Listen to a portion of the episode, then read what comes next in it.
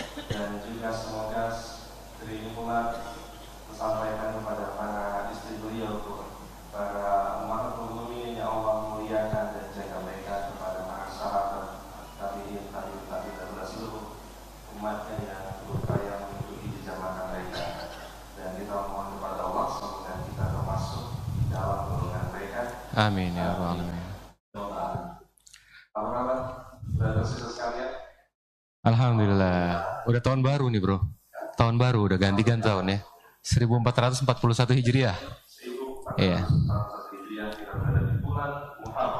Iya. Iya. ya Iya, masih di bulan haram. Paling ganti kalender aja kalau anda punya kalender Hijriah ya. Jadi 1441 kan ya, 1441 Hijriah. momen yang tepat untuk kita bersaudara soleh yang di bulan Haram di mana Ya. amal dilaksanakan bersuliman di hati ya Masya Allah karena bersuliman bisa Iya. kita ya kan Betul, waduh, masya Allah. Di bulan haram yang terakhir dari tiga bulan haram yang berturut-turut nih ya, al muharram ini. Masya Allah. Dan juga ya semoga Allah selalu tambahkan nikmat dan kepada kita ya. Kita dengan menuntut ilmu seperti ini kita bisa paham syariat mana halal, mana haram yang dijelaskan. Mana nikah, mana zina. Zina. Iya betul. Ya? Iya. Jelas. Yang udah jelas haram jangan sok-sok disubat-subatin juga gitu. Udah jelas gitu ya. Ya. Iya. Ganti tahun bro gitu ya. Ganti tahun.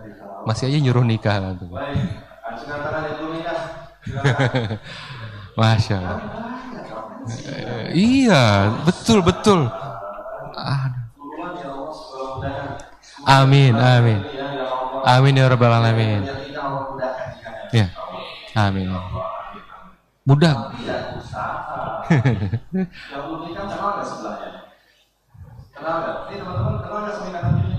Kenalan, kenalan. Mungkin, mungkin calon ipar, calon B, mertua mungkin. Wallahu a'lam ya. Iya, iya betul bisa jadi wallahu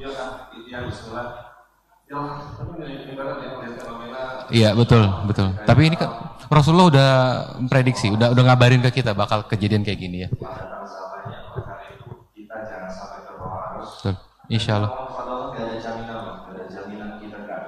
Kepada Ya. Allah tambahan hidayah di atas hidayah taufik. Namun tentunya juga cukup taufik tersebut dengan terus menuntut ilmu. Oleh karena itu inilah majlis kita majlis Rabu malam bukan keren-kerenan bukan kumpul yang gimana ini majlis ilmu majlis di mana Allah turunkan keberkahan Ya. malaikat turun ya Tabakat turun menaungi kita ya.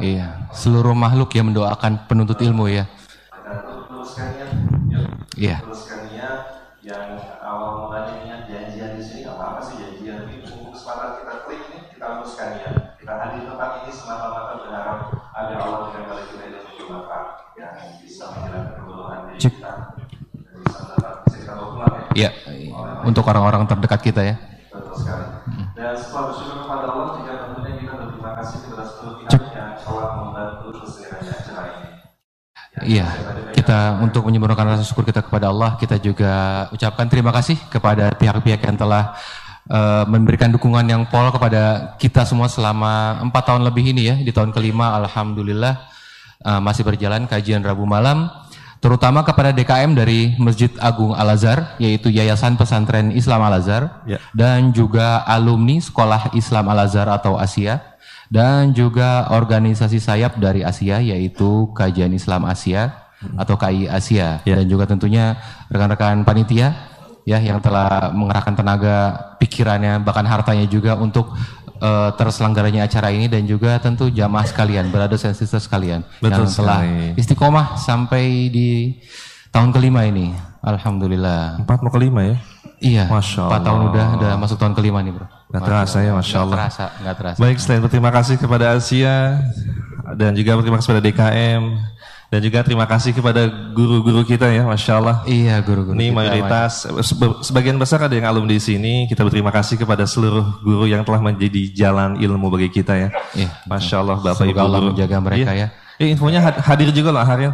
Oh, iya? Guru-guru dari SMA 3 Al Azhar, Oh iya. Masya Allah. Oh, dari situ ya berarti. Dari pagi berkegiatan, sengaja nggak pulang nih, karena mau ngejar kajian Masya ini. Masya Allah. Dan Itu ketemu, contoh banget ya. Pagi Contoh ngajar, banget. malam Iya. belajar. betul. Eh, masya Allah. Bayangin mereka ketemu lagi sama anak didik yang dulu mereka asuh, sekarang sudah besar gitu ya, Masya Allah. ketemu di kajian, Masya Allah. Ketemu di pengajian, Alhamdulillah. Masya Allah. Terima kasih banyak kepada guru-guru kami, Masya Allah yang telah berkenan hadir. Semoga Allah berkahi mereka semua. Iya, Masya Allah. Sebut gak ya? Sebut ya. Ada Bu Banyak- banyak banget, Bro. Kokom, ada Bu Farida, Oh, ada iya, siapa datang lagi? Mereka di belakang banyak apa di bawah nih? Banyak banget, banyak banget. Banyak Masya ya, Allah. Ya, semoga Allah memberikan guru-guru kita tambahan taufik dan hidayah, Masya Allah. Semoga Allah berkahi umur mereka, berkahi keluarga mereka, Masya Allah. Amin ya rabbal alamin. Baik, dan kita akan kembali melanjutkan majlis kita bersama guru kita, Alhamdulillah, Al-Ustadz Muhammad Subhan bin Umar Babazir Hafidhullah Ta'ala, dengan tema yang telah beliau siapkan pada kali ini itu, apa judulnya? Suara hati. Kira-kira apa ya? Sia- Koda hati aja udah nih, Masya Allah, Masya Allah. Kalau ditaruh cap wedding series langsung kayak ini. Baik, eh, kita paham memang sudah sangat padat, tapi boleh sedikit merapat lagi ah. Ini masih ada celah-celah, boleh? Ah, Iya, masih ada ternyata, alhamdulillah, saudara-saudara kita yang masih ada tas di depannya boleh dipangku saja, di sister juga. Silakan ah, bergerak sedikit boleh, boleh sedikit aja bergerak boleh. Ayo, Ya silakan sedikit. walaupun cuman perkiraan kita cuman sedikit gak ngaruh, insya Allah ngaruh. Ngaruh banget. 10 orang bergerak satu senti satu senti dapat satu soft di belakang. Betul, insya Allah betul. begitu. Ayo, silakan, silakan. Minimal dapat niat ya. Betul. Niat bergerak cuma he, Iya. gitu doang tuh dapat insya Allah. Betul. Berlapang-lapang di majelis. Ah, ayo, yang masih seger-seger maju, yang nyender hanya mereka yang usianya mendekati nomor sepatunya masing-masing ya. Oke. Silakan yang masih seger maju. Ayo. Kalau Ah, masih jauh dari nomor sepatunya, usianya silakan menjauh dari senderan. Ayo, baik. Ah, terima kasih banyak. Ya. Gimana? Ini ini juga salah satu adab bermajelis ya. Betul, Sunnah Rasulullah dalam bermajelis berlapang-lapang. Walaupun jadi sempit rasanya, tapi itu disebut oleh Rasulullah itu berlapang-lapang di majelis. Betul. Gitu. Allah. Jadi insya Allah ini berkahnya yang kita cari di sini. Insya Allah Ta'ala. Dan juga siapkan catatannya ya. Siapkan catatannya baik itu di buku tulisnya, di handphonenya silakan kita akan mencatat banyak faedah yang akan Ustaz betul. sampaikan. Insya Allah Ta'ala. Dan kita akan langsung saja mengundang guru kita. Oh iya, mungkin perlu kita ingetin lagi kali ya, jangan jangan ada bentuk dokumentasi apa pun. Oh iya, Ya, betul. dokumentasi pribadi ataupun buat komunitasnya jangan. Insya Allah kita nanti akan ada yang upload dari tim ini ada lumayan ada Darabanians, ada Al Azifi, ada Jakarta Mengaji juga ya. Ya. Tunggu upload resmi dari mereka. Kita Betul. mohon karena khawatir ada kesalahan ya, mungkin yang Ya. ter- terekam sedikit, terpotong, terupload gak sengaja. Jadi untuk amannya jangan ada dokumentasi dalam bentuk audio atau bentuk eh, video ataupun cuman ambil foto gitu ya. Betul. Dan gak usah foto-foto Ustadz atau kita yang kita butuhkan ilmunya ya, insya Allah. Betul. Baik, bukan fotonya insya Allah. Baik. Baik, langsung saja kita akan mengundang guru kita, Al Ustadz Muhammad Subhan bin Umar Babazir Ta'ala untuk bisa berkenan menempati tempat yang telah disediakan. Silakan Ustadz. Assalamualaikum. Waalaikumsalam. Sehat? Ya, Alhamdulillah. Ika barakallah. Ya. Baik, Alhamdulillah. Ustadz, terima kasih banyak atas kehadiran Antum. Sama-sama, Vin. Alhamdulillah, kita kembali bertemu di majlis rutin kita. Ustadz, mohon izin, sebelum kajian dimulai, kita ada kabar yeah. gembira juga Ustadz, bahwasanya insya Allah akan bertambah satu saudara kita insya Allah Ta'ala. Oh, Masya Allah. Akan, akan ada yang berikrar syahadat. Kita akan langsung saja mengundang uh, Mas Nathan ya, silakan. Jika telah ada, kami mengundang untuk bisa ke depan stage, silakan. Mas Nathan. Ya, ya silakan duduk dulu. Baik, Ustadz mungkin bisa bantu membimbing kepada Ustadz kami persilakan. Taib. Auzubillah minasyaitonirrajim. Bismillahirrahmanirrahim. Assalamualaikum warahmatullahi wabarakatuh. Alhamdulillah. Alhamdulillahilladzi arsala rasulahu bil huda wa dinil haqq لزره على الدين كله وكفى بالله شهيدا أما بعد jamaah sidang majlis kajian Rabanian si Allah muliakan dunia dan akhirat. Para pemirsa di mana pun berada Allah kita bersyukur sekali banyak nikmat yang tidak kita minta Allah berikan. Kadang kita tidak paham bahwa hidup yang singkat ini cuma permainan. Allah uji kita dengan ujian dalam rangka kembali kepada jalan Allah. Di hadapan antum sekarang, insya Allah sebentar lagi akan bertambah jumlah muslim di negeri Indonesia tercinta ini. Yang mudah-mudahan uh, masuknya beliau ke dalam agama yang mulia ini karena memang Allah berikan hidayah dalam dirinya. Beliau mungkin banyak bergaul, banyak bermuamalah sama orang Islam, sehingga pencitraan Islam itu terasa bahwa inilah agama yang baik insya Allah. Ya, ya uh, bisa pegang mic-nya. Ya. Antum siapa namanya? Nathan. Nathan. Ya. Nathan, insya Allah sebentar lagi kita pengen bersyahadat nih. Ya. ya. Ustaz coba pengen tanya, ada paksaan gak kira-kira Nathan datang kemari untuk bersyahadat? Enggak ada harus da punya dari dalam hati ini. Alhamdulillah. Harus punya alasan loh kenapa mesti milih Islam. Biar orang Islamnya tahu kenapa mesti Islam yang dipilih. Karena teman-teman juga banyak yang Islam, jadi belajar-belajar dikit. Dan Islam itu damailah. Gimana sih? Merasakan beda dengan ya, apa beda, agama yang sebelumnya sama, kali ya? Iya beda. Iya asal Nathan tahu ya bahwa pada akhirnya nanti kita yang butuh Islam bukan Islam yang butuh kita. Iya. Karena kita menginginkan selamat di atas dunia ini untuk sampai kepada tujuan hidup kita yaitu akhirat. Ya. Nah, dengan Islam ini kita akan dibimbing karena demi Allah nanti kalau Nathan setelah ini belajar kemudian apa memperhatikan makanan yang halal tidak yang syubhat apalagi ya. yang haram bergaul sama orang soleh. Ya, Insya Allah mudah-mudahan Nathan makin kebuka. Iya ya, Islam itu solusi dalam hidup. Ya, semoga Allah kasih hidayah. Dalam Islam ini buat orang yang baru masuk Islamnya harus bersyahadat. Ikuti ya. Ya. Ashhadu an la ilaha illallah. Asyhadu an la ilaha illallah. Wa ashhadu anna. Wa asyhadu anna. Muhammadan. Muhammadan. Abduhu wa rasuluh abduhu wa rasuluh abduhu wa rasuluh abduhu wa rasuluh wa rasuluh asyhadu an la ilaha illallah asyhadu an la ilaha illallah wa asyhadu anna wa asyhadu anna muhammadan muhammadan abduhu abduhu wa rasuluh wa rasuluh aku bersaksi aku bersaksi. la ma'budu bihaqqin. Aku bersaksi, aku bersaksi. tidak ada tidak ada yang berhak diibadahi dengan benar. Tidak ada yang berhak yang berhak diibadahi dengan benar diibadahi dengan benar kecuali Allah kecuali Allah dan aku bersaksi dan aku bersaksi bahwa Nabi Muhammad bahwa Nabi Muhammad hamba dan rasulnya hamba dan Rasul. Allahu Akbar. Allahu Akbar. Allahu Akbar. Semoga Allah berikan yang terbaik buat saudara kita Nathan insya Allah ya. Nanti teman-teman yang mau bersedekah merupakan bagian dari sunnah ya. Silakan nanti panitia bisa menyiapkan tempatnya insya Allah. Barakallahu fiik masya Allah. Mas Nathan Barakallahu Fik, baik mungkin bisa ikut ke belakang. Insya Allah. Barakallah. Insya Allah. Barakallahu Fik. Baik, Masya Allah. Alhamdulillah. Aduh, iri sekali ya Ustaz. Masya Allah, kembali bersih seperti bayi baru lahir. Dan beruntung buat kita yang telah mengenal Islam ini. Dan semoga semakin termotivasi untuk terus belajar Amin, insya Allah. insya. Allah.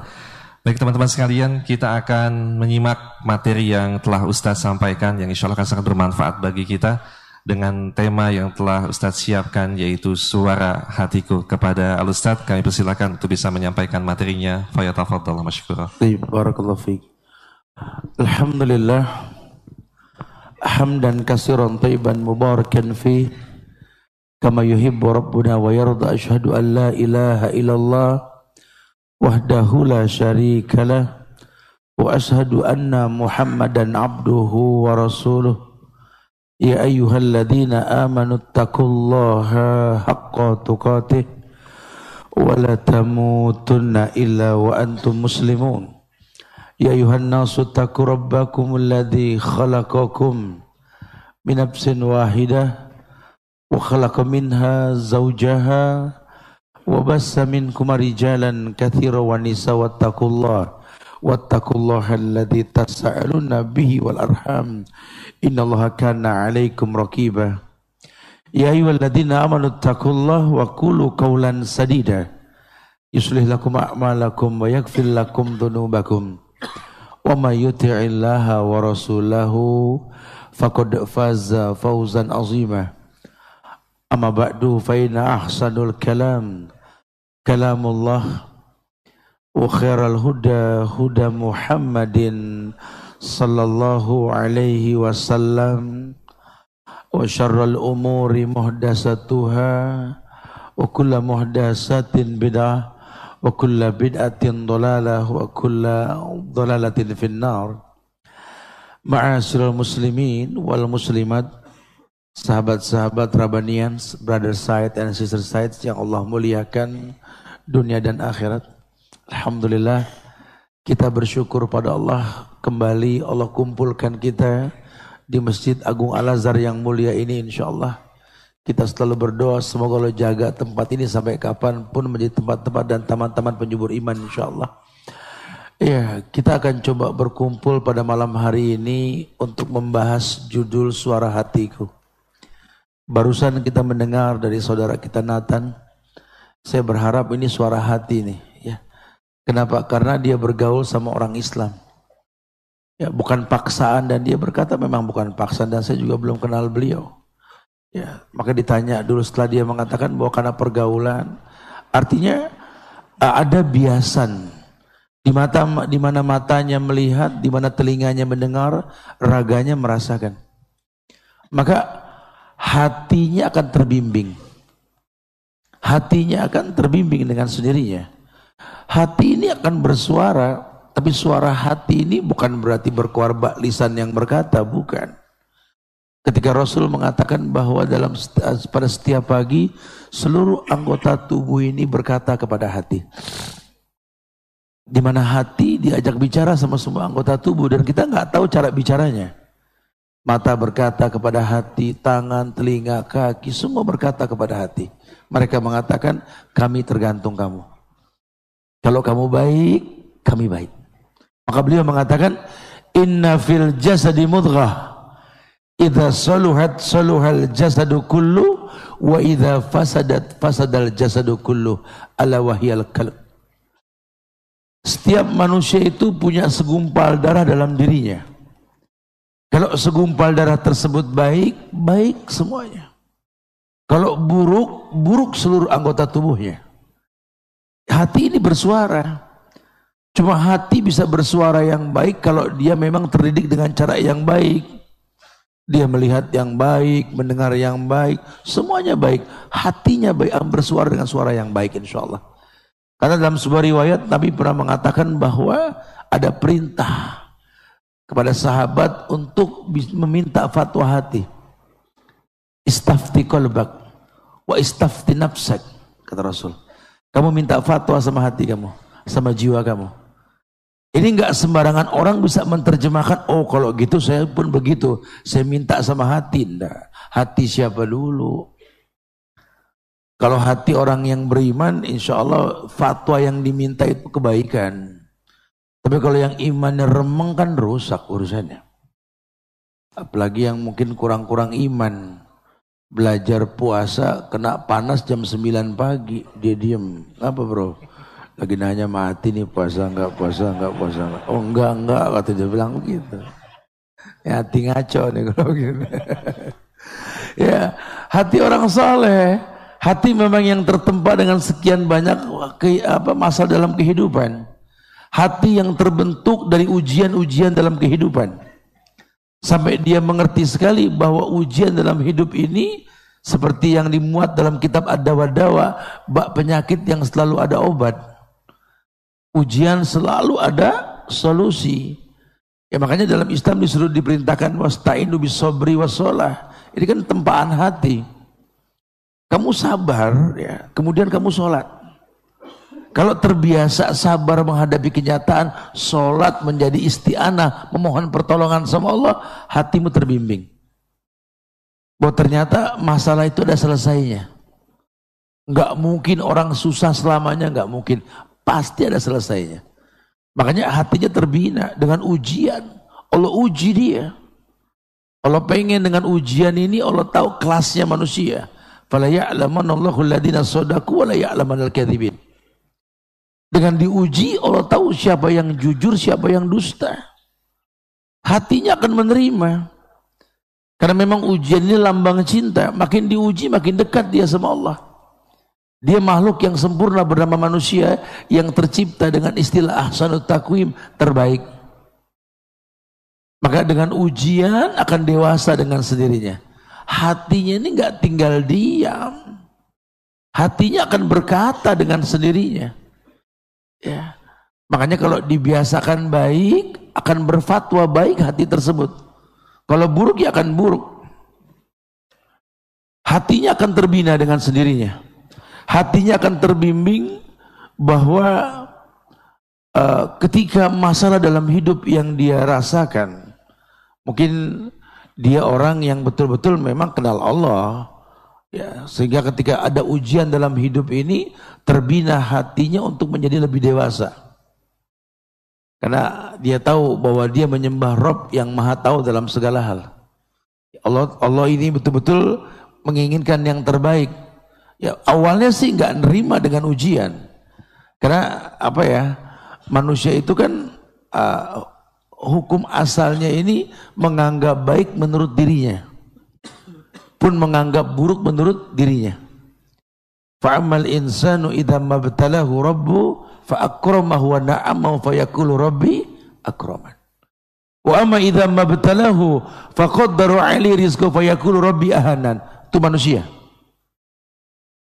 Hukum asalnya manusia begitu.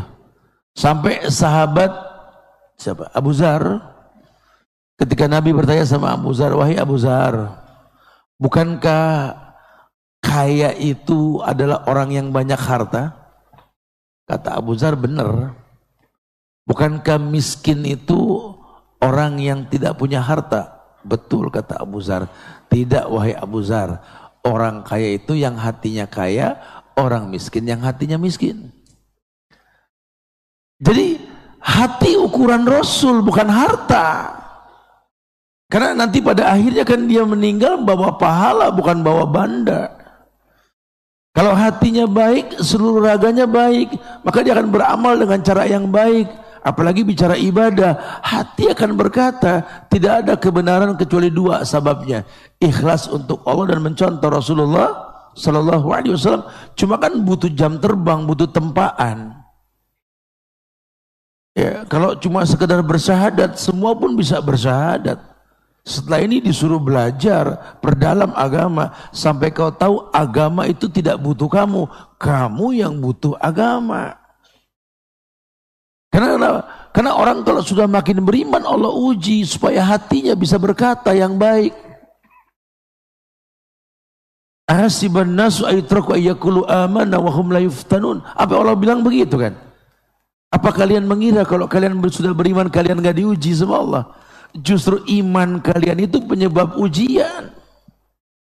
Allah uji kalian. Betul gak? Terkecoh nggak kalian dengan hidup? Hidup ini kan cuma permainan. Begitu kata Quran, betul? La'bun walahbun. Hidup ini cuma main-main. Kita cuma ngantri mati. Dan kita nggak pernah tahu kapan itu terjadi. Wala tadri nafsun fi ayyi ardin tamut. Karena nggak ada satu jiwa pun yang tahu di bumi mana dia bakal diwafatkan. Nggak ada yang tahu. Kita cuma ngantri. Nggak tahu siapa yang duluan. Itu mah urusan Allah. Kadang yang tua belakangan, kadang yang muda duluan kita nggak tahu betul. Ikan begitu ya. Kadang yang muda duluan, yang tua belakangan mau dibolak balik juga udah begitu deh ya. kita gak tahu. Kita cuma dikasih mainan sama Allah bro. Uh, mainan kita itu berbentuk istri, suami, anak, harta tuh mainan. Ya, supaya kita nggak tapi nganggur dah di dunia. Uh, ada mainan gitu ya. Lucunya kalau mainan diambil kita ngambek. Lucunya gitu tuh. Jadi kayak anak kecil ya uh, harta kita dicolong stres. Yang, yang punya enggak yang punya aja nggak marah. Kok situ yang dititipin marah gitu. Kita kadang-kadang terkecoh tuh. Makanya iman orang ini menyebabkan datangnya ujian.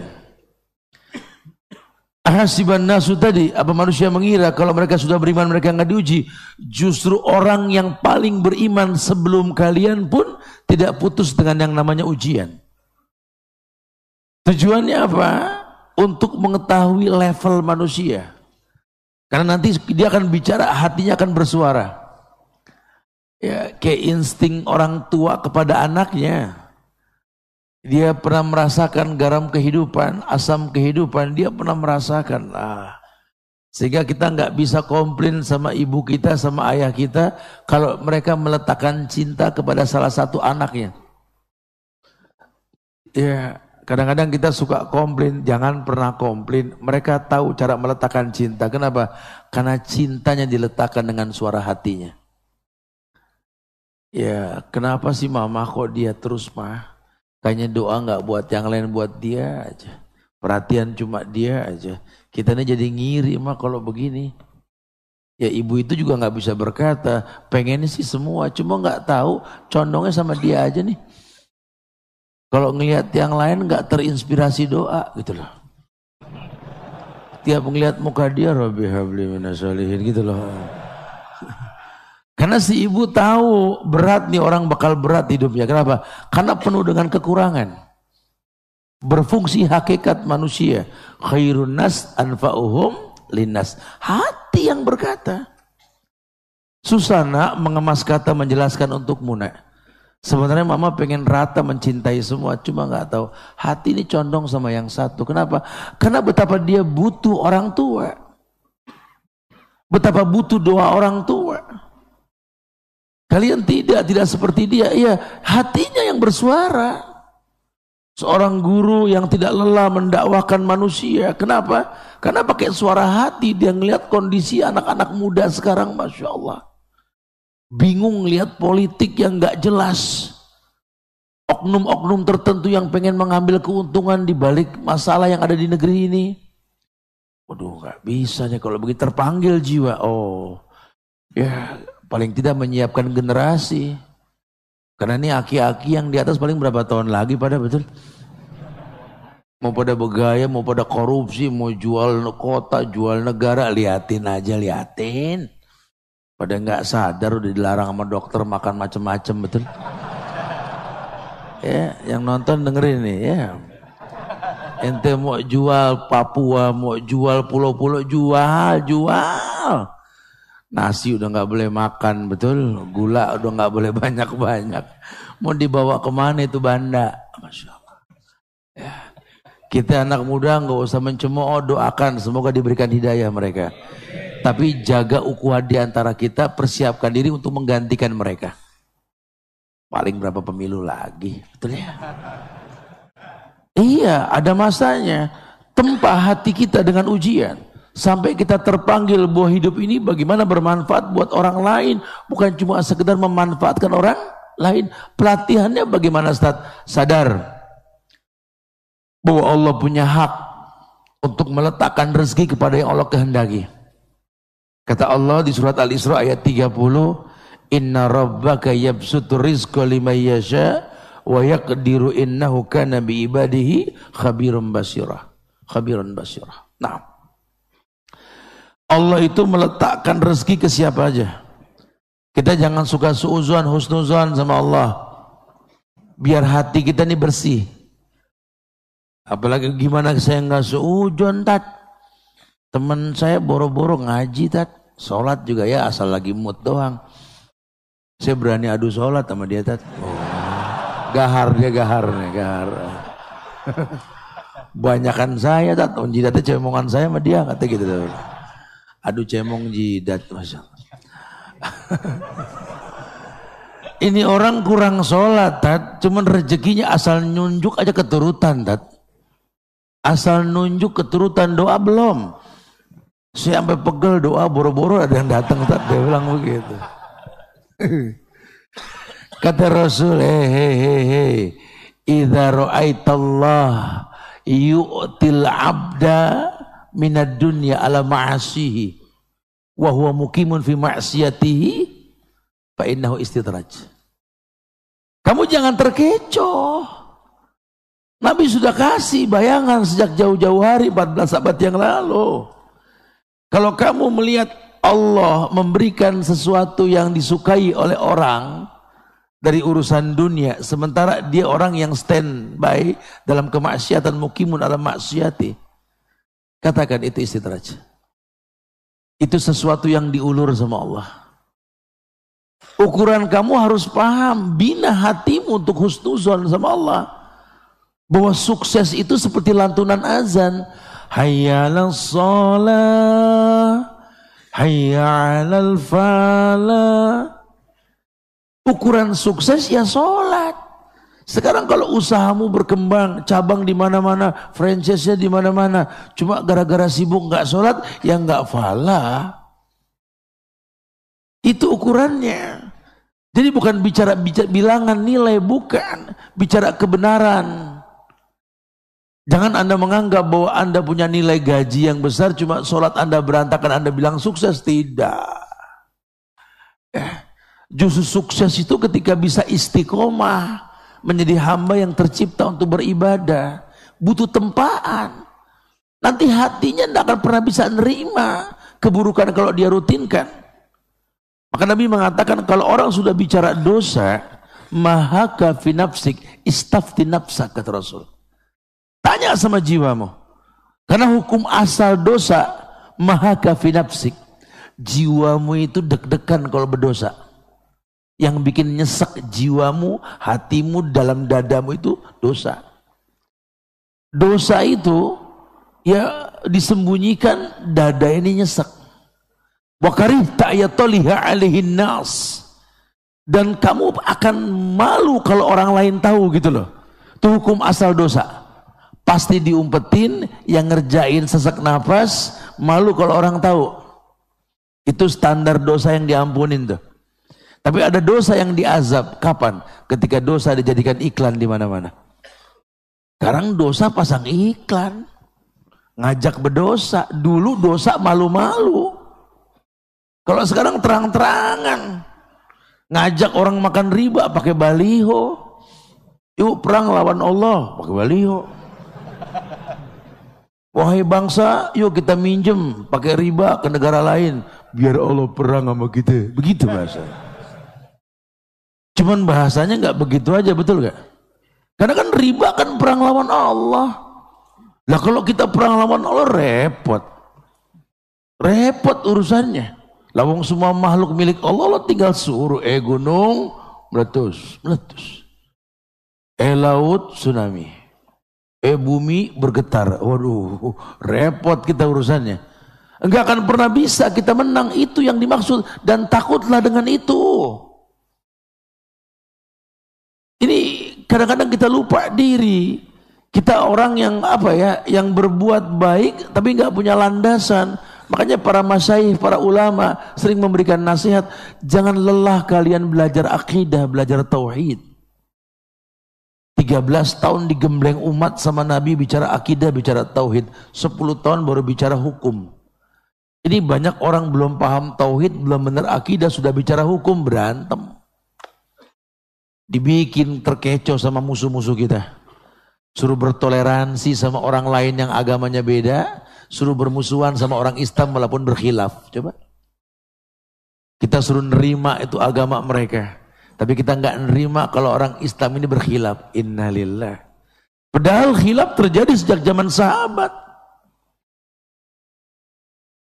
Allah mengatakan tanaza'tum wa rasuli. Sampai Allah yang bilang langsung, kalau nanti kalian berkhilaf pada satu masalah, kembalikan hukum ke Allah dan Rasulnya. Berarti kan harusnya kita belajar untuk tahu, jangan terpancing. Kenapa? Karena setiap kebaikan yang kita lakukan ini mendidik hati. Makin hari kita makin dewasa, bukan makin kayak anak kecil. Makin lebih bisa mengerti bagaimana menyikapi perbedaan. Ya. Bukan bukan makin meruncingkan perbedaan, bukan. Karena biar bagaimana manusia butuh manusia lainnya. Kalau sudah hati yang bersuara, oh Masya Allah. Maka istilah suara hatiku ini binaan dia akan hatinya. Sehingga hatinya bersuara. Dia akan mengatakan suara hatiku betul. Itu gemblengan yang kedua tuh. Ya, dia disuruh tahu bahwa Allah itu tahu yang terbaik sehingga nggak ada keburukan. Dia harus tahu bahwa uh, Allah itu bisa menegur orang karena dosa. Tapi jangan bersuuzon kepada Allah seakan-akan Allah benci dengan apa yang dilakukan. Tidak. Dalam Quran di surat Asyura ayat 30 Allah mengatakan wa ma asabakum min musibatin fabima kasabat aydikum wa ya'fu an katsir. Jelas ayatnya ya. Allah mengatakan wa ma asabakum min musibah. Wa ma asabakum min musibah Tidaklah satu musibah menimpa kamu. Fabima kasabat aidikum. Ulah tanganmu sendiri. Allah katakan wa ya'fu an kasir. Coba uh, kamu harus tahu Allah berikan ampunan yang banyak buat orang yang berbuat salah. Ini kan gemblengan hati. Tidak ada kezoliman, tidak. Kalaupun Allah turunkan musibah karena kamu yang menjadi penyebabnya. Coba buka hatimu, lihat. Allah hanya mengatakan, wa ya'fu an kathir. Allah akan ampunkan dengan ampunan yang banyak. Makanya ada ayat lain yang mengatakan wa'ad bi sayyi'atal hasanatamhuha wa khaliqinas bihulkin hasanin. Salah satu bentuk akhlak yang baik membiasakan keburukan dengan kebaikan. Ya, karena kalau tidak akan turun musibah.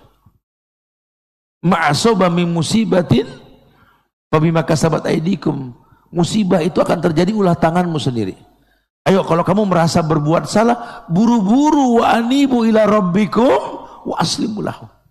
Ayo kembali ke Tuhanmu. Taslim, tunduk patuh kamu. Tapi taslim nggak timbul kecuali mujahadah. Mujahadah nggak datang kecuali muraqabah. Muraqabah pun nggak bisa kecuali musyaratah. Ada tahapan. Bagaimana dia mau taslim, tunduk dan patuh Ustaz? Ya karena dia pernah mujahadah. Dia pernah bersungguh-sungguh dan dia merasakan bahwa kesungguhan mendatangkan hidayah. Allah yang mengatakan, "Walladzina jahadu fina lanahdiyanahum subulana." Dia pernah bersungguh-sungguh dan dia merasakan efek sungguh-sungguh itu baik. Dia merasakan efek sungguh-sungguh itu baik. Maka mungkin mungkin imannya turun. Ini manusia, nggak mungkin stabil imannya. Malaikat stabil. Kalau kita manusia, yazid wa yangkus. Tapi kalau dia pernah bersungguh-sungguh, dia pernah belajar, ketika iman lagi turun, nanti dia akan merasakan lelah dalam dosa. Itu bahasa Ibnu Qayyim. Idza kunta wa hasad pada ada masa kita bosan sama dosa. Ada masanya nanti. Ada, udah kita bicara umur lah nantilah. Kalau sekarang dia bikin dosa betang-tang, beting-ting, beteng-teng, betong-tong. Waduh, ngerokok sampai kayak lokomotif. Pecuh, pecuh, pecah, pecuh, pecah, pecuh. Ntar kalau dia batuk, hik, hik. Ah. Baru udah agak kaleman di kita. Orang emang harus digituin dulu baru paham tuh. Tampak kerusakan di muka bumi ulah tangan manusia. Ya sekarang sih kayaknya sehat, kuat. Bikin dosa tiap hari juga makin ganteng, betul. Ntar ada masanya, ada masanya ya. Ketika dia sudah nggak sekuat sekarang dan itu kan sebentar sekali. Saya sering pakai bahasa yang gampang kalau boleh jujur. Ini fisik kita, badan kita bukan badan kita yang 20 tahun yang lalu. Mata kita bukan mata kita yang 20 tahun yang lalu. Dulu temen datang di ujung pun tegas. Oh datang dos gini. Oh Masya Allah. Oh, oh betul masih itu. Sekarang depan rumah ada yang ngetok siapa sih? Burem mata. Lu mata udah bukan mata yang dulu ini. ya, dulu mecahin masalah, alah satu hari sepuluh masalah selesai. Sekarang nggak bisa. Ya, waktu nanti yang bercerita, kebayang tidak? Sehingga yang tidak pernah tua ya hatinya. Karena hati tetap akan membimbing anak-anak, pemuda, orang tua, hatinya. Dalam diri manusia dia ada segumpal darah tadi, hati itu loh. Kalau baik ini anak baik, kalau baik itu anak muda baik, kalau ini baik orang tua itu baik. Maka dia orang-orang yang betul-betul tahu. Sehingga dia merasa untuk selalu sadar bahwa kalau sampai Allah tegur dirinya itu adalah dalam rangka mendidik hatinya untuk lebih paham. Anda seorang hamba. Tugas Anda tuh beribadah bukan berdosa. Oma khalaqtul jinna wal insa illa liya'budun. Berbuka dirilah, bergaulah sama orang baik ya. Saudara kita Nathan tuh merasakan tadi loh. Berteman sama orang Islam. Mungkin temennya banyak yang nggak baik dari kalangan muslim. Tapi kalau sampai dia terpincut sama Islam ini, tentu orang Islam yang nggak baik lebih baik ketimbang orang kafir yang baik. Tetap dia akan merasakan nyaman kok. Suara hatinya berkata saya pengen masuk Islam kalau sudah begitu. Iya, nggak ada paksaan dia. Dan mungkin banyak natan-natan yang lainnya. Kenapa? Karena Islam ini ajarkan biasan, fi'liyah. Dakwah Nabi itu dengan fi'liyah, dengan tingkah laku. Kita bermuamalah sama orang kafir disuruh sama Nabi. Orang kafir kalau nggak bisa bahasa Arab, nggak bisa didakwahi dengan Quran. Dulu zaman Rasul didakwahi nama Quran emang bahasa Arab. Dulu musuhnya Rasul orang Quraisy jago bahasa Arab. Nabi ngomong Quran mereka paham. Mereka kenal la ilaha illallah betul. Sampai mereka tetap tidak mau mentauhidkan Allah karena dia tahu konsekuensi la ilaha illallah itu menghapus Tuhan yang banyak, menetapkan hanya Allah kan? Karena mereka paham bahasa Arab. Sekarang kita tinggal di zaman yang orang kafir nggak ngerti bahasa Arab. Jangan kata orang kafir, orang Islamnya banyak yang nggak paham. Mau belajar Arab gundul. Arab gondrong aja nggak bisa dibaca, betul? Ah. Jadi kadang-kadang kita Nah makanya kita kalau bermuamalah sama orang kafir kita nggak bisa bawa-bawa ayat. Landasan ayat dalam ucapan boleh. Ke mana bergaulnya Ustaz? Fi'liyah. Fi'liyah. Hatimu yang telah tertempa bisa gak kamu al-wadud? Jadi orang yang penuh rahmat penuh kasih ini bahasa Allah kayak kita disuruh pilih perempuan hei orang laki yang belum nikah jangan lelet ya nikah. Ini suruh milih tazawadul wadud al walud. Nikah kamu dengan al wadud baru al walud. Siapa? Orang yang penuh rahmat, penuh kasih sayang dan banyak anak. Kasih sayang dulu. Kenapa? Kamu akan terbiasa nyaman dengan orang yang menyiapkan rahmat maklum yang banyak buat kamu. Orang bisa menyiapkan maklum tentu karena hatinya baik. Kalau hatinya nggak baik, nggak ada maklum. Makanya banyak terjebak dalam kufur asyir karena hatinya nggak terdidik. Tapi kalau dia punya rasa maklum, ini yang dibilang hati yang baik. Kamu bertahan sama dia kenapa sih? Ya, ya kenapa ya? Saya cuma merasakan manfaat saya buat dia aja. Karena yang paham dia kan cuma saya. Ah. Lagi yang kuat ngadepin dia cuma saya doang gitu kan. Yang dulu-dulu pada mati. Gitu. Jadi dia berpikir manfaat khairunas anfa'uhum linnas. Ah, Masya Allah. Ya. Kemudian hatinya tertempa juga bahwa hidup ini perputaran. Ya Allah pengen didik manusia untuk paham bahwa kalau hidup itu sulit di satu tempat, ada kemudahan di tempat yang lain. Makanya Allah bilang, uh, "Walladzi ja'ala lakumul arda dhalulan famsu fi manakibiha." Allah bikin bumi ini terhampar datar.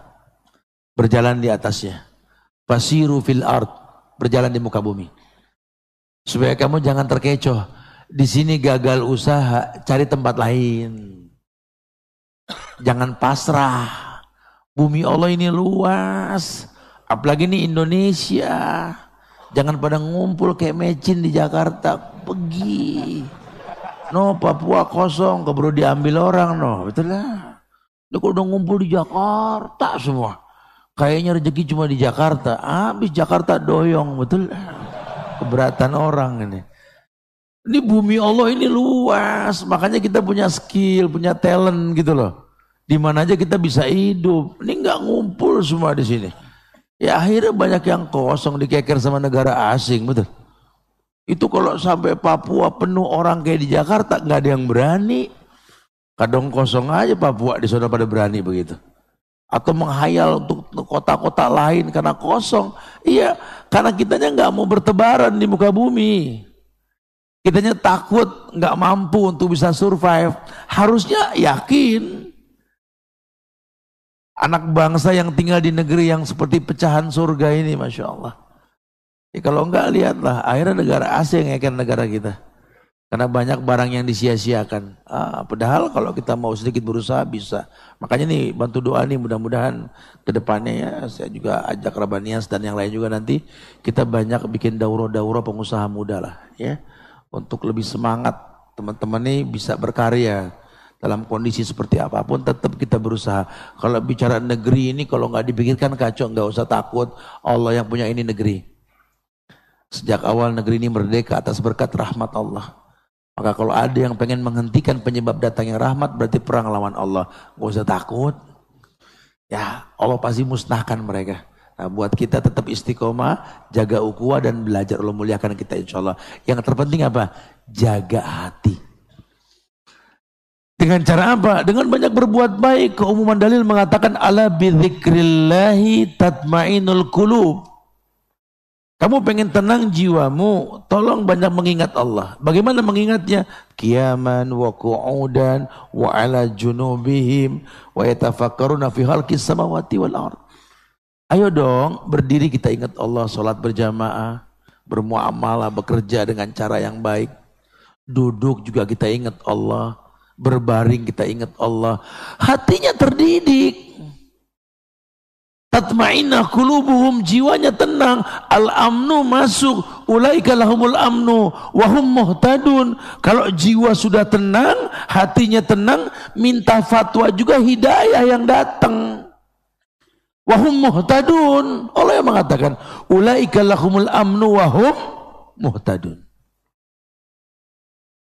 Jiwanya tenang. Maka fatwanya keluar dengan cara yang baik. Hatinya berfatwa. Masuk hadis Nabi yang mengatakan istafti kolbak. Masuk. Minta fatwa sama hatimu. Kalau dulu Nabi ngomong ke sahabat, levelannya sahabat. Ya, kalau levelannya sahabat ya tahu sendiri di atas ulama udah pasti. Jangan letterlek diterjemahkan tuh. Anda pas tahu hadis tentang minta fatwa sama hati, tat, Anda nggak butuh ngaji lagi, tat. Jangan begitu. Ngaco urusannya dah ya. Ya intinya sih suara hati ini akan timbul dalam ranah yang baik kalau terbiasa dididik yang baik.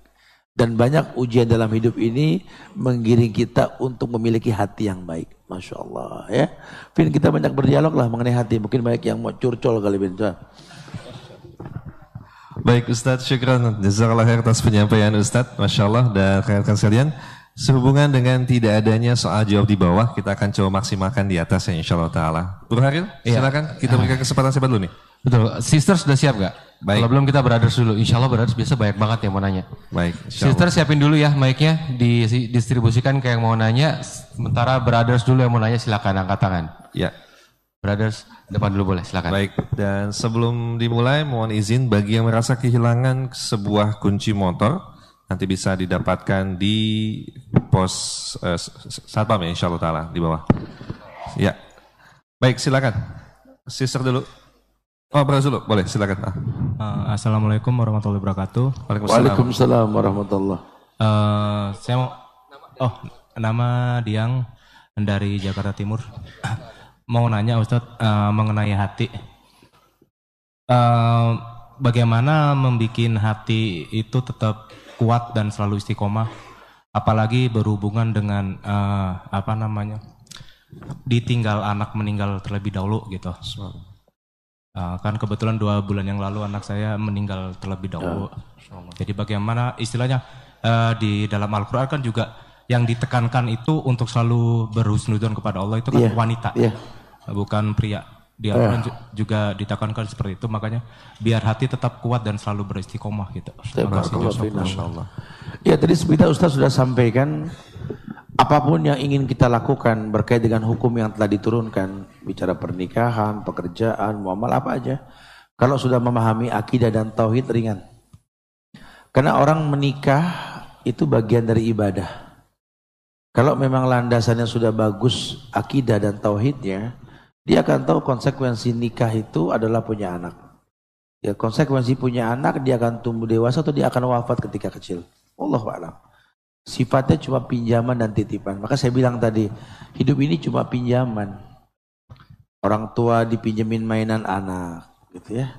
Laki dipinjemin istri, suami dipinjemin apa eh, kebalikannya pasangan hidup ya. Artinya hidup ini cuma permainan yang Allah titipkan. Makanya kita berhusnuzon sama Allah. Jangan sampai nanti ketika permainan yang Allah titipkan itu diambil sama yang punya kita marah. Padahal banyak hadis yang menjelaskan bahwa ketika ada seorang orang tua yang ditinggal wafat oleh anaknya. Kemudian dia mengatakan Alhamdulillah.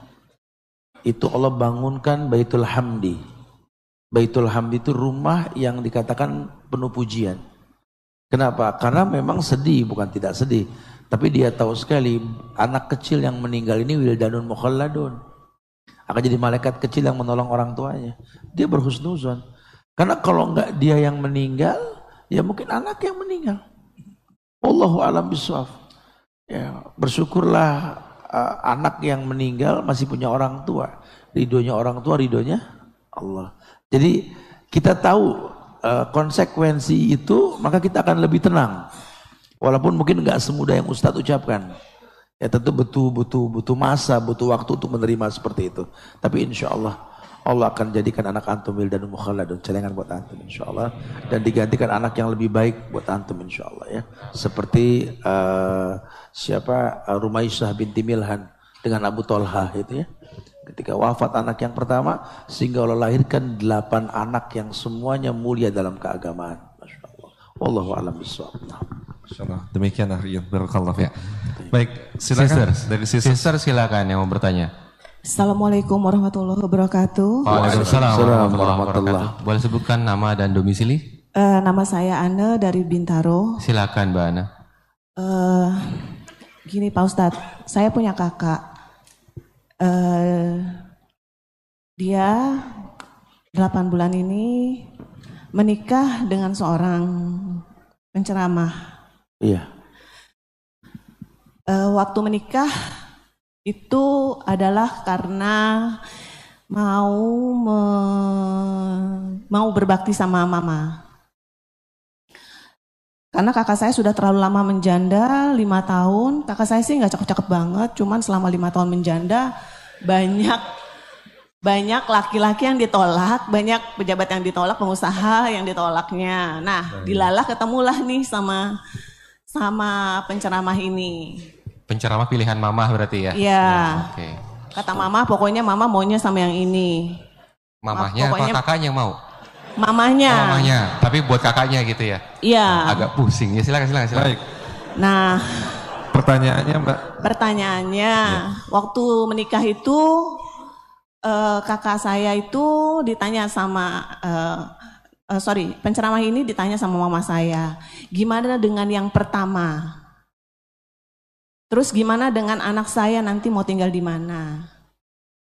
Terus apakah bisa akur satu dengan yang lainnya? Oke. Oh. Oh iya iya. Karena kakak saya maunya berbakti sama mama, kakak saya nurut. Kakak saya nurut. Oke. Pertanyaannya boleh? Walaupun nggak punya saat itu nggak ada perasaan apa pun sama si penceramah ini. Ya. Oke. Baik. Nah, Pertanyaannya Mbak. pertanyaannya, Itu. Iya. pertanyaannya, eh, waktu bulan Syawal lalu si penceramah ini mentalak istri pertamanya. Oh, oke. Kemudian dia seminggu kemudian tanpa sepengetahuan kakak saya kembali intim dengan istri pertamanya. Baik. Pertanyaannya Mbak. Apakah Mohon itu maaf. di, dimaksud dengan rujuk? Oke. Oh, Oh, oke. iya. Nah, kakak saya itu minta pendapat tentang rujuk itu. Nah, kakak saya ini sekarang ini galau. Ya. Mau diterusin atau Oh, enggak iya. pernikahannya? Baik. Dua minggu lalu galau Iya. ya sama Makasih. Ustaz Ami ya? Bukan seminggu yang lalu, maksudnya. Oh iya iya iya enggak enggak ada kajian. Jadi bingung. Makasih Pak Ustadz. Sama- Pertanyaannya jadi apakah itu rujuk apa bukan gitu Iya. ya? Iya. Baik. Oke. Tentang Silakan, rujuk Ustadz silakan. Alhamdulillah. Iya aja bro, panjang lagi urusan ntar.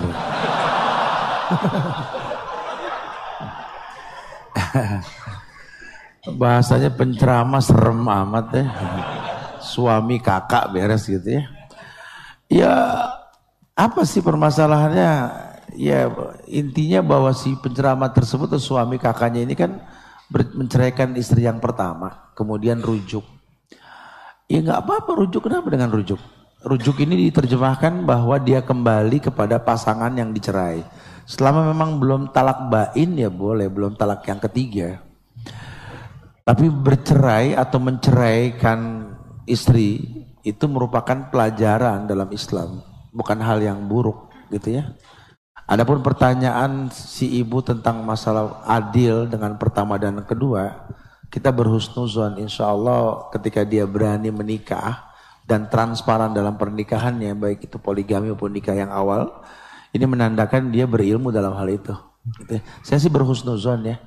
Bahkan uh, ini merupakan uh, amalan atau ibadah yang Nabi melakukan, para sahabat melakukan, para tabiin, para tabiun, tabiin, para ulama juga melakukan semua.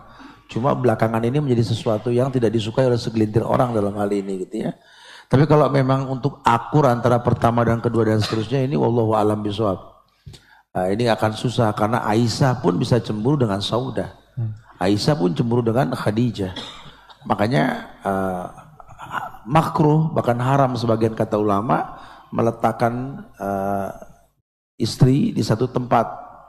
Eh, banyak istri satu tempat itu nggak diperbolehkan. Harus di tempat-tempat yang berbeda. Supaya masing-masing punya dunia yang berbeda ya. Jadi rujuk itu betul sah.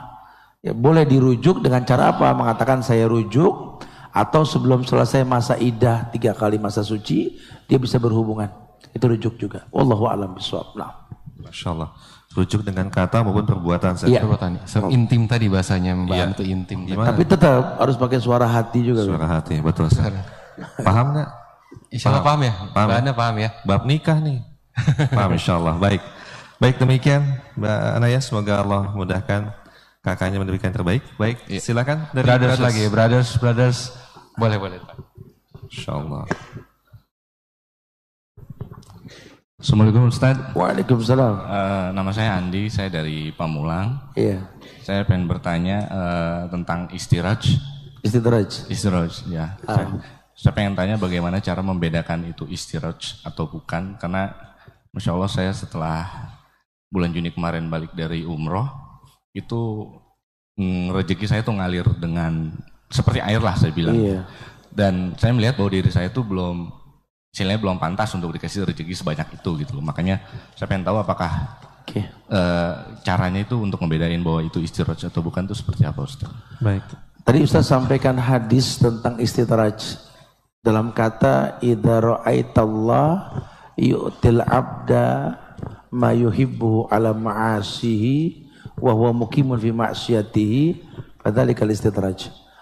Kalau kamu melihat kata Rasul, kalau kamu melihat Allah memberikan sesuatu yang disukai oleh seseorang dalam hidupnya sementara dia konsisten dalam kemaksiatannya itu istidraj. Jadi anak nggak tahu antum bagaimana, tapi anak yang husnuzon antum orang baik, ya. Karena antum pulang umroh, bahkan hikmah di balik umroh itu akan melancarkan rezeki. Ya, jadi orang tuh kalau senang umroh, ya haji itu akan dilancarkan rezekinya sama Allah. Nah mudah-mudahan ini umroh makbulah insya Allah ya. Tinggal yang penting setelah ini jangan pernah nomor dua kan orang tua antum. Ya, dapat rezeki ibu yang pertama. Ibu, ibu, ayah, baru keluarga kita, baru yang lain. Insya Allah tambah berkah nanti. Tambah rezeki lagi cari orang yang betul-betul layak untuk dibantu. Insya Allah titipan Allah akan terus tambah kepada antum insya Allah ya. Barakallahu fiik. Nah. Masya Allah. Menghilangkan kefakiran Ustaz ya. Iya. Haji dan umroh ya. As-sadaqatu tudiul bala. Kan sedekah nolak bala ya. Masya Allah. Begitu juga yang namanya umroh tadi. Kalau hadis tentang mencari kekayaan dengan nikah Ustaz? Oh itu juga ada. Oh, Makanya kan. sayang para Jones ini tidak mau kaya dengan nikah. ya. Sedekah itu tolak bala, Vin. Fi buddi ahadikum sodakoh. Kamu mendatangi pasangan kamu, itu sedekah. Masya Allah. Tiap hari tolak bala ente. Nah, Eh, Masya Allah. kan dipancing Kalau masalah kalau masalah madu, Ferry dah urusan. Siap, Eh, Masya Masya Allah. Allah. Baik. Pengantin baru kenceng banget ketawanya Masya Allah. Baik, Masya Allah. Makin hangat, silakan. Sister, silakan selanjutnya. lagi silakan yang mau bertanya. Assalamualaikum Ustadz, Waalaikumsalam. Waalaikumsalam warahmatullah. Saya Dian dari Jakarta. Silakan Mbak Dian. Ya, mau tanya Ustadz, eh, tadi Ustadz bicara mengenai kita akan merasa bosan atau lelah dalam dosa. Eh, namun Ustadz yang saya mau tanyain, eh, saat kita yang telah hijrah atau telah belajar dalam taat, eh, lalu merasa futur, itu biasanya kan agak lebih sulit ya Ustadz. Eh, bagaimana cara kita untuk bangkit kembali kepada ketaatan apabila hal itu terjadi? Ya, barakallahu fiik. Gitu Masya aja, Allah. makasih. Assalamualaikum warahmatullahi wabarakatuh. Waalaikumsalam Waalaikumsalam. warahmatullahi wabarakatuh. Iya. Intinya sih kalau futur itu kan turun iman ya. Bahasa mudahnya itu iman naik dengan ketaatan, turun dengan kemaksiatan. Jadi kan yang tahu turun naiknya iman kan kamu yang punya iman. Maka saran Ustadz berbuat baiklah yang paling mudah buat kamu. Kalau kamu bisa bersedekah, bersedekahlah tiap hari. Jangan full isi bahan bakar di mobil kamu itu atau motor kamu. 100 ribu, 95 ribu aja, 5 ribu minta ribuan. Pom bensin ada insya Allah. Kasih tuh ribuan ke orang miskin. Kalau sampai nggak punya juga, tolong sedekah yang paling gampang. At-tabassum fi wajhika lihaika sedekah. Senyum pun sedekah. Jangan sampai nggak berbuat baik. Karena orang futur itu karena imannya turun. Jangan sampai nggak zikir pagi petang. Jangan sampai nggak melaksanakan ibadah yang wajib sholat lima waktu. Sedikit dibilang kalau nggak ada qobliyah dia terus menghisap diri. Nanti insya Allah Allah berikan yang terbaik buat kamu stabilisasi imannya baik. Dan yang terpenting lagi apa? Kamu berteman dengan orang baik. Karena hidupmu terwarnai dengan temanmu yang baik. Gitu loh. Ah, ya. Jadi untuk mengembalikan itu ya banyak istighfar, banyak berbuat baik, banyak bersedekah, nanti akan kembali dengan sendirinya. Duduk di majelis ilmu berteman sama orang saleh. Wallahu a'lam. Nah. Masya Allah. Cukup ya Mbak ya. Baik, selanjutnya. Oke, brothers lagi, brothers lagi. Agak belakang boleh, silakan. Maaf. Silakan dioper. Sementara untuk yang sister juga silakan untuk disiapkan mic-nya untuk pertanyaan berikutnya. Assalamualaikum warahmatullahi wabarakatuh. Waalaikumsalam warahmatullahi wabarakatuh. Ah, saya Rian dari Rawablong. Pak Ustadz eh, mau tanya ngomong soal surah hati. Jadi sekarang merasa ada uh, deg-degan atau berasa dosa seperti tadi Ustadz bilang karena uh, akhir tahun kemarin waktu Desember bareng umroh sama keluarga kemudian mau bawa orang tua sampai ke depan uh, Raudoh setelah bawa orang tua punya sakit sakit itu nggak bisa nahan kencing sorry maaf oke okay. jadi habis sholat asar telanjur pipis di sejadah di sana terus lupa uh, karena panik soal ayah itu jadi lupa untuk ngomong soal bersihin di sajadah tersebut jadi yeah. sekarang berasa deg-degan gitu kalau ingat itu jadi kita salam dari Ustaz yeah. Terima kasih. Wassalamualaikum warahmatullahi wabarakatuh. Waalaikumsalam warahmatullahi wabarakatuh. Innamal a'malu biniat akhi. Semua tergantung niat. Semoga niatnya sudah sampai. Ya. Dan di raudhah itu juga sebenarnya bukan sholat. Karena nggak ada tahiyatul raudhah. Raudhah itu taman-taman surga. Ma baina baiti wa ma baina mimbari raudhatu min riyadil jannah. Taman-taman surga. Ya, jadi kalau di di di raudhah itu sendiri Kalaupun kita nggak bersuci berdoa nggak apa-apa. Tapi kalau adab dalam berdoa ya kita bersuci lebih baik. Tapi tidak wajib, tidak harus gitu ya. Makanya sebenarnya uh, apa ya semoga Allah mudahkan antum nanti bisa mengulang juga nanti ke sana insya Allah ya. Tapi pastinya memang semoga niatnya sudah sampai. Wallahu a'lam bishawab. Insya Allah. Baik, Haril. Ya kita masih ada sisters waktu? lagi masih ada insya Allah kita silakan. lumayan senggang, lumayan cukup waktu lu cukup banyak. Sister silakan. Dari sister saya ada yang mau nanya? Boleh ditolong didistribusikan. Oke, atau sambil nunggu, brothers dulu ya sudah siap? Oke, kayaknya lumayan jauh perjalanannya. Brothers dulu yang nanya, silakan okay. ya. Baik, sisters dipegang dulu mic sister ya. di dioperasi dulu untuk brothers dulu, silakan. Ya. Bismillah, Assalamualaikum warahmatullahi wabarakatuh. Waalaikumsalam warahmatullahi Nama saya Agung dari Depok, Ustaz. E, pertanyaannya mungkin hampir sama kayak tadi soal futur, tapi ini kayak gini kayak misalkan kita ini udah tahu misalkan contoh tentang musik haram gitu. Tapi tiba-tiba kayak ada bisikan bahwa aduh masih pengen dengerin gitu. E, kayak gitu-gitu. Terus kayak solusinya gimana gitu Ustaz untuk ngehindarin bisikan-bisikan kayak gitu?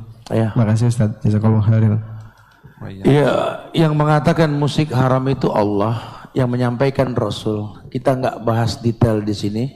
Cuma yang jadi masalah saya sudah tahu tat nggak boleh. Tapi kadang-kadang ada bisikan pengen dengerin musik gitu ya. Akhi, sebenarnya musik itu akan hilang bersamaan dengan hafalan Quran kita. Musik akan hilang bersamaan dengan ilmu yang bertambah dalam diri kita. Kalau kita nggak belajar, nggak menghafal Quran, kita nggak tambahkan ilmu, ya sifat manusia ingin kembali ke masa lalu. Maka dibilang taubat itu wabki ala khatiati, kamu belajar nangisin masa lalumu. Orang bisa menangis akan masa lalu ketika tahu ruginya waktu yang lalu terbuang percuma. Karena dia belajar di depan.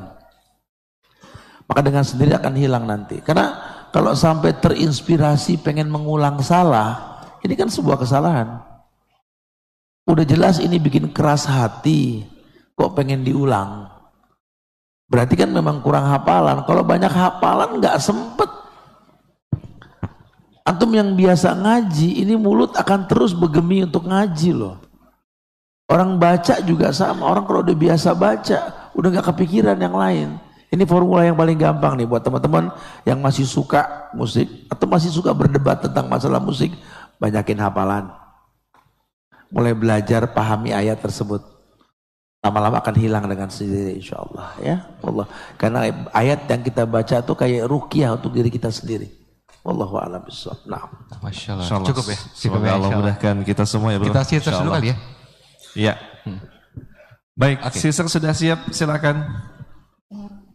Assalamualaikum warahmatullahi wabarakatuh. Waalaikumsalam warahmatullahi wabarakatuh. Uh, Afwan Ustaz untuk pertanyaannya, uh, untuk membedakan suara hati kita ketika ingin melakukan sesuatu yang baik. Contohnya, Uh, contohnya tuh kayak nikah. Nah kita tuh kayak uh, udah beberapa kali untuk proses tapi kayak nggak yakin gitu. Itu gimana sih cara bedain? Kadang-kadang suka kayak ada bisikan-bisikan gak usah deh nikah gitu.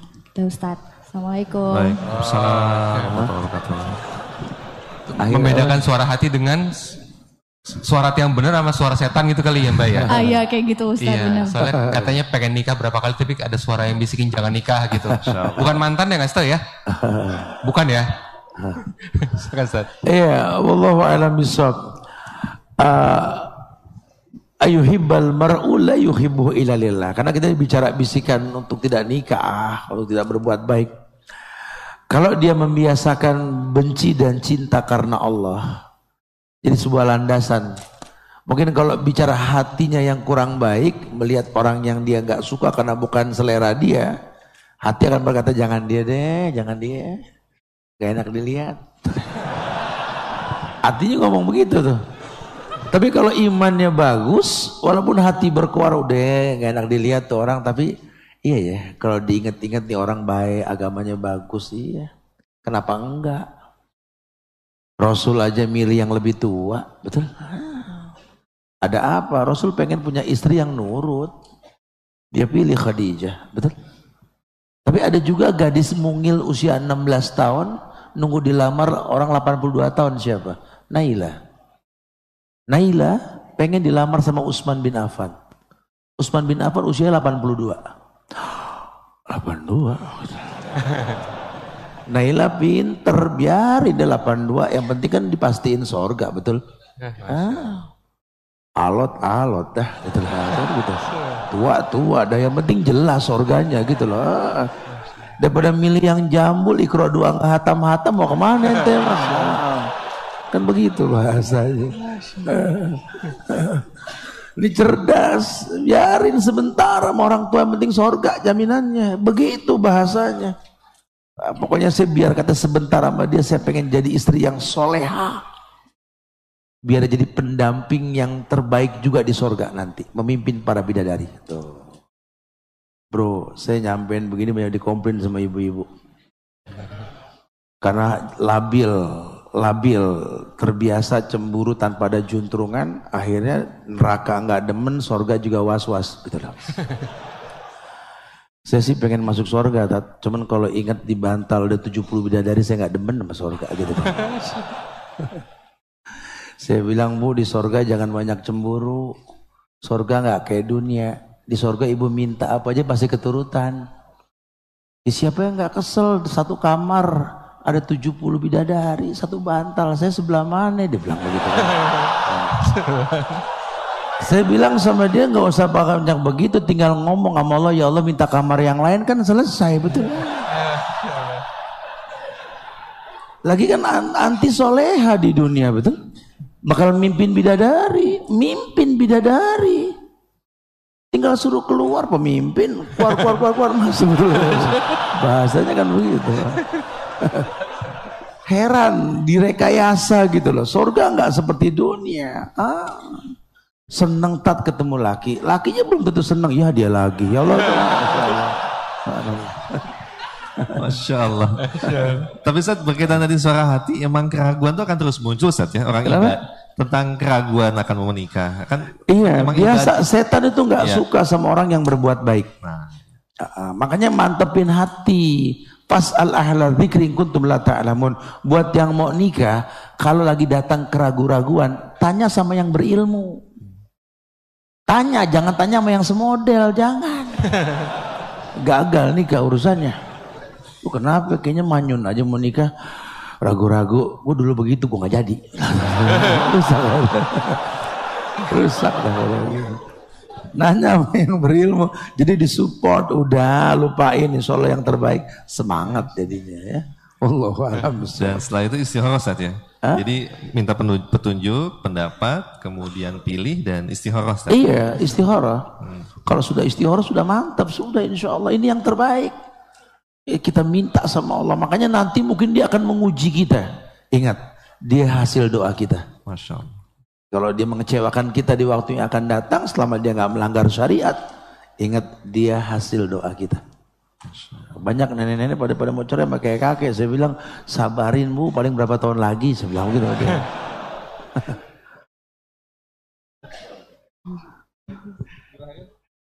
Iya masih, insya Allah masih ada, masih Ya, iya boleh. Boleh, boleh belakang boleh. Sebutkan nama dan domisili ya. Bismillahirrahmanirrahim.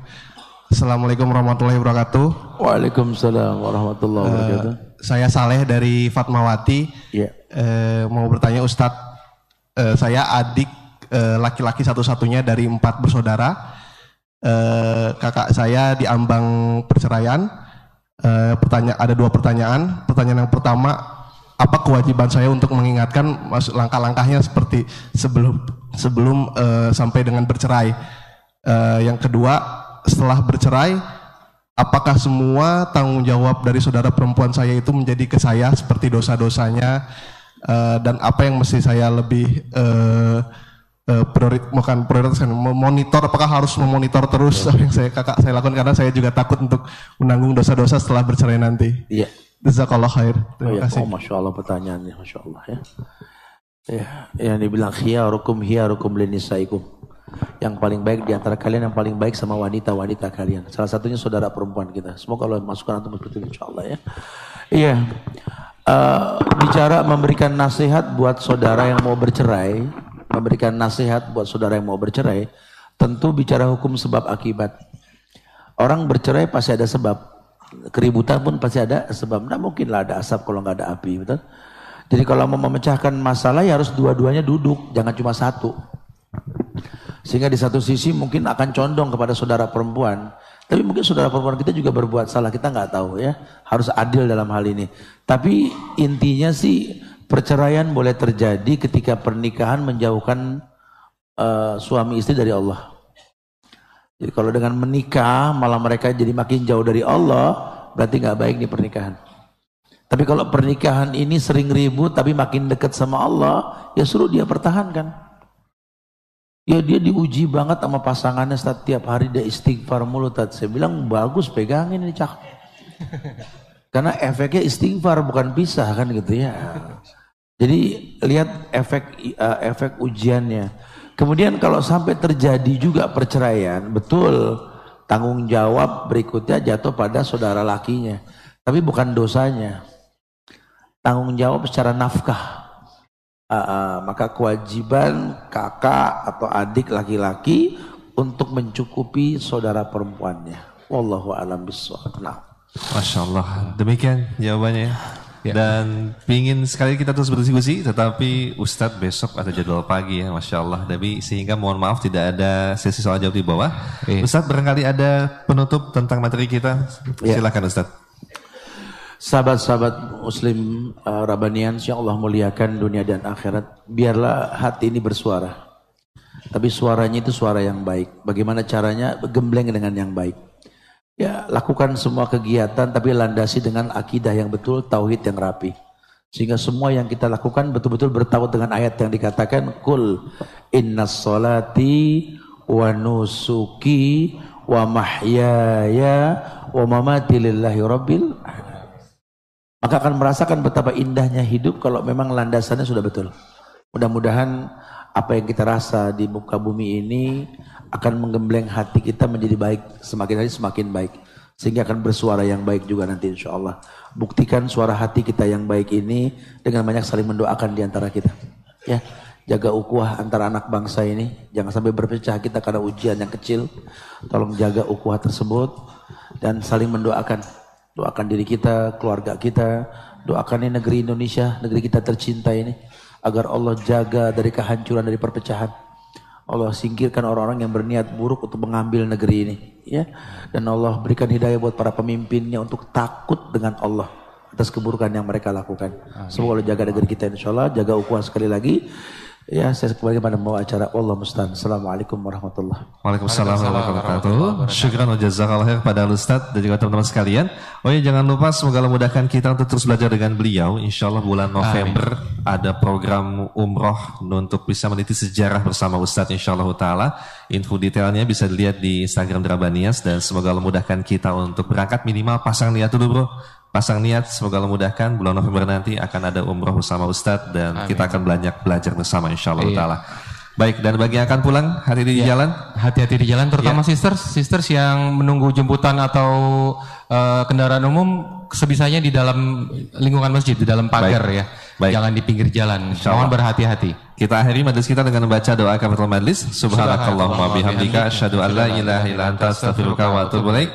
Wassalamualaikum warahmatullahi wabarakatuh.